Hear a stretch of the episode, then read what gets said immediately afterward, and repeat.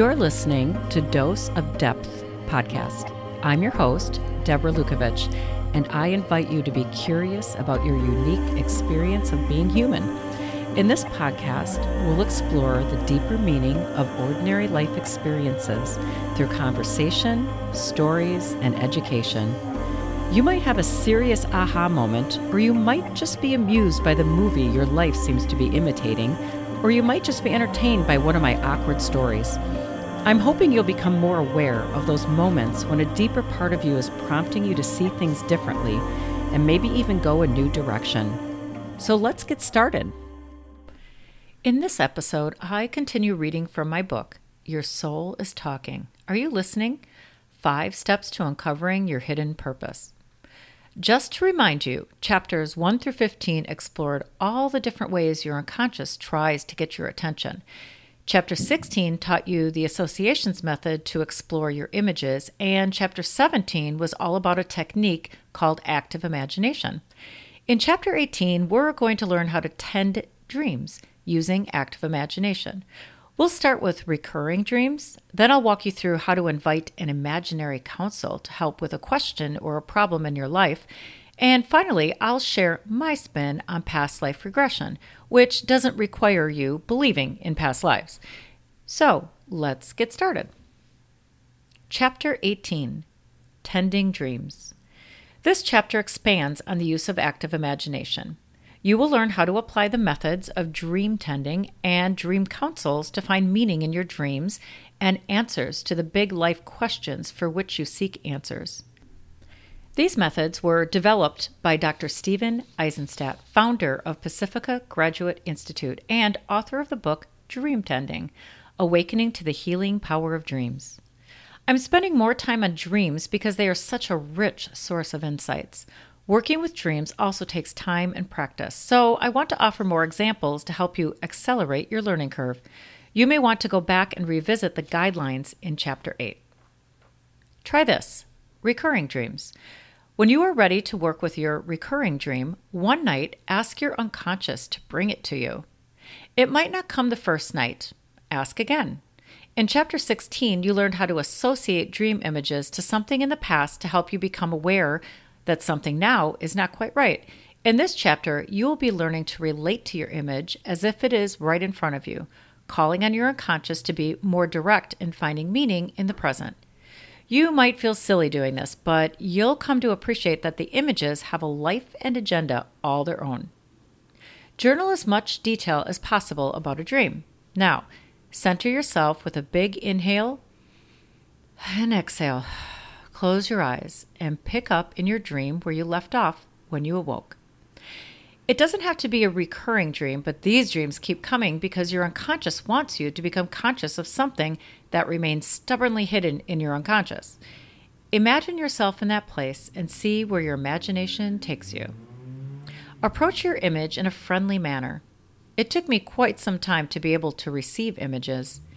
The first few times, nothing came. Be gentle with yourself. Your ego is learning to partner with your unconscious, and it will eventually become curious because it loves to analyze things. Don't give up if your imagination refuses to play. Your unconscious wants to be taken seriously, and she or he may sense you're not ready yet. Journal about everything that happens, and then use the associations approach from Chapter 16 to work with the new images to find new insights and meaning. Sharing my insights. My recurring dream returned the first night of a dream tending workshop. When I awoke, I realized that the dream of being chased by mercenaries through my childhood home did in fact return, but it had been different. This time, as I ran into my sister's red carpeted bedroom, I noticed that my son was in her bed. This was new. In my dream, I hesitated in my quest to jump out the screened bedroom window, yelling to my son, "Come on, we have to get out of here!" I pleaded with him to crawl out the window with me, but he calmly looked at me and said, "Go ahead, Mom. It will be okay." That was it. The next morning, we paired up with a partner. You don't actually need a partner to do this. As you read on, simply imagine you are playing the role of partner. She guided me to the image that I was back in the dream. I picked up where the dream had ended. "Where are you?" she asked. I was intrigued with my decision to enter my childhood home through the attached garage. I quietly opened the door from inside the garage to the inside of the house. "What do you see?" my partner asked. As I quietly peered through the crack in the door, I saw a man. "What does he look like?" she asked. I responded that he was sitting and that he was wearing a top hat. "What does that mean to you?" my partner asked. "Well, it reminds me of Frank Sinatra for some reason, and that reminds me of my husband." "What do you do next?" my partner continued. My imagination guided me further. I'm walking towards the figure. My fear waned as I drew closer. I could see the man was more of a shadowy figure, not all there. I sat down in the chair on top of the shadowy figure. "What's happening now?" my partner asked. I was surprised that I didn't feel anything. The meaning I initially gave to my experience was that I would be safe facing something difficult, which was reassuring. I forgot about the dream, but 2 years later, after it was clear my marriage would be ending, I realized the dream had been prompting me to become conscious that I no longer loved my husband in a romantic way. Even though I didn't realize it, something had reached me at a semi-conscious level. If it had not, I might not have realized it at all, and I might not have felt empowered to share how I felt with my husband, which put something painful in motion. Today, I wonder if the dream had also been an indication that the feeling was mutual. My husband had not fought as hard for our marriage as I thought he might. That's why this work is so important. Having a strong ego can mean lots of automatic defense mechanisms and attempts to control how you present yourself to the world. I was able to stay ignorant for a long time, which only postponed the ultimate reckoning that had to happen for me to continue growing as a human being. Try this, Dream Council. Another active imagination exercise Dr. Eisenstadt recommends is what he calls a dream council. You might be tempted to skip this one, but I encourage you to embrace the awkwardness and try it. Have you ever heard that there really is no new knowledge? That what feels like new knowledge emerges when needed as seeds planted in the imagination of the human being that will be the vessel in which it forms and then enters physical existence? Many inventors and artists credit their dreams and imagination as the source of insights that led to their creations. In essence, you will be calling on the wisdom of people you respect, whether they are still alive or not. When is the right time to do a dream council? Well, when you have a question or maybe need advice. My first experience followed a long phase of exploring my mother complex within the context of my ancestors. I'll share more as I walk you through the steps. What's your question? Is there something important you need to decide? Whether to leave a high-paying job or whether to end a relationship? How to provide support to someone who has an addiction? Maybe something a little less serious, like whether you should get on a dating app or accept a job offer. Who's on the invitation list? As you wonder about your question or topic, who or what comes to mind? It could be someone you know and is alive, or someone you know who passed away before you were born. It could be someone very successful or significant who you respect, like Oprah Winfrey or Barack Obama, or a religious figure like Jesus or Mother Teresa. You could invite a spirit animal, your family pet, an actor, an Olympian athlete, or a symbol that has great meaning like a Christian cross or Black Panther. Finally, you could invite an inanimate object, something that has personal or ancestral meaning. You might gather small objects to symbolize each invitee. Decide on a location. Is there a place that has special meaning for you? Your location could be a religious setting like a church or temple, or your dream council could take place in a fancy boardroom, real or imaginary. Maybe you prefer a more intimate family setting, like your grandparents' home or a place in nature. Whatever the location, you may go to the actual physical space or simply visit it in your imagination. Today's the day. In your imagination or at the physical space, settle into a comfortable position. Close your eyes and breathe. "I'm ready," you might imagine saying. Be gracious. Thank everyone for coming. Suggest they take a seat and be comfortable, and tell them why you've called them to the council. Then listen, be patient, and thank them again for coming when the council ends. Do not have any expectations about how this will go, and be prepared for your ego to get in the way as you feel tempted to dismiss the experience or come up with an interpretation too quickly. Know that you are tapping into a real source of wisdom and trust that whatever happens has meaning. Journal about the experience. Write down what was said, how you felt, the scenery, the temperature, colors, sounds.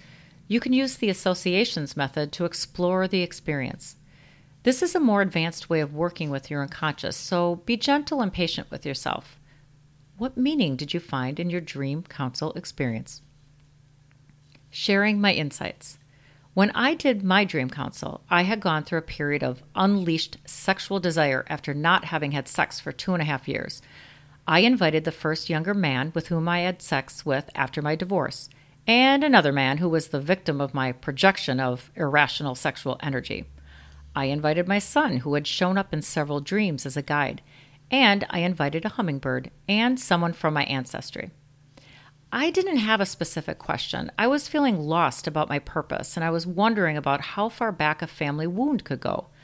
I had recently reflected that there had been no good models of healthy relationship between men and women going back 3 generations in my mother's family, and at least 1 generation in my father's and stepfather's family. I imagined the location was the urban beach in my hometown. I had always been drawn to water, whether on a coast or lakefront, but more so over the past 2 years. My 2 men showed up in khaki pants and white shirts, which made me laugh. A younger version of my son showed up, along with my hummingbird. I awaited some representatives from my ancestry, and finally a dark-skinned couple in their 30s arrived.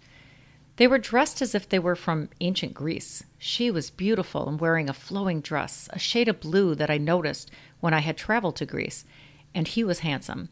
I didn't know their names, and during my first dream council, the couple from my ancestry didn't say why they came. During the second council, when I asked them why they came, they said, "Something has been taken from our family." The love between a man and a woman. My mind did not know what to do with the information, but my body felt honored to have received this information. Try this. Past life regression. Ready to challenge your ego even more? A 15-minute past life regression exercise unleashed insights that my intellect could never have found, including how feeling suffocated by my mother's need for validation through my behavior showed up in my adult life. Imagining an experience before my birth connected me with those who came before me and hinted at my purpose. You don't have to believe in past lives, and I don't have an opinion on the matter. It's just an active imagination exercise. Walk yourself through these steps and see where your imagination takes you. Think and feel about your life now. Close your eyes and take deep breaths. Allow images to come up that are associated with your life right now. They might have to do with family and career or the death of a loved one or another crisis. What about 5 years ago? What were you doing then? What experiences float up to consciousness? Now ask your imagination to take you back 5 years before that, then another 5 or 10 years before that, until you get back to childhood, allowing images and memories to naturally come up. Your time in the womb. Imagine your personal experience of being in your mother's womb. Some say your actual experience in the womb is imprinted in your psyche and your body. I don't know about that, but for this exercise, the goal is to allow your imagination to take you back to the womb symbolically. Notice what feelings, memories, and thoughts come up. Do you feel all cozy and safe, or are you suffocating? What are you aware of? Before the womb. Imagine time before the womb, before you were conceived. Your ego is really going to try to stop you from doing this. Nothing about this exercise is to be taken literally. This is about harnessing a wisdom that cannot be accessed by your mind. Hang in there, just try it. This experience helped me find more meaning in my dream council experience. Beyond helping me make sense of how I had showed up in my marriage, I began to feel called to explore the wounds that men and women carry because of generations of living under oppressive patriarchal systems. Journal about your experience and or draw it. Start with identifying all the different images, including your emotions, thoughts, and feelings. Then use the associations approach or another method to explore and find meaning in your experience. This chapter expanded on the use of active imagination, specifically the methods of dreamtending, dream councils, and past life regression. The methods that most challenge your ego, the ones you most want to label as silly or stupid, are the ones that are key to finding answers to those big life questions. These exercises require trust and ways of knowing that go beyond the rational intellect. My stories were meant to provide examples of how working with my unconscious generated insights that led to concrete changes in my life, changes that brought a new sense of purpose and unleashed a buried creative urge.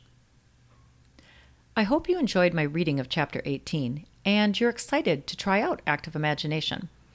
You can find mini lessons on my YouTube channel, part of my Soul Talk 101 program. In one, I lead you through an active imagination exercise where you connect with your inner child. Another guides you through how to have a dialogue with anxiety, and a longer one on exploring dreams. Enjoy! You can get there via my website, DeborahLukovich.com. You can find more free content, follow me on Instagram, engage with my Twitter followers, and read some of my awkward short stories too. Thanks for listening and sharing with others who need my framework for self-reflection. Until next time.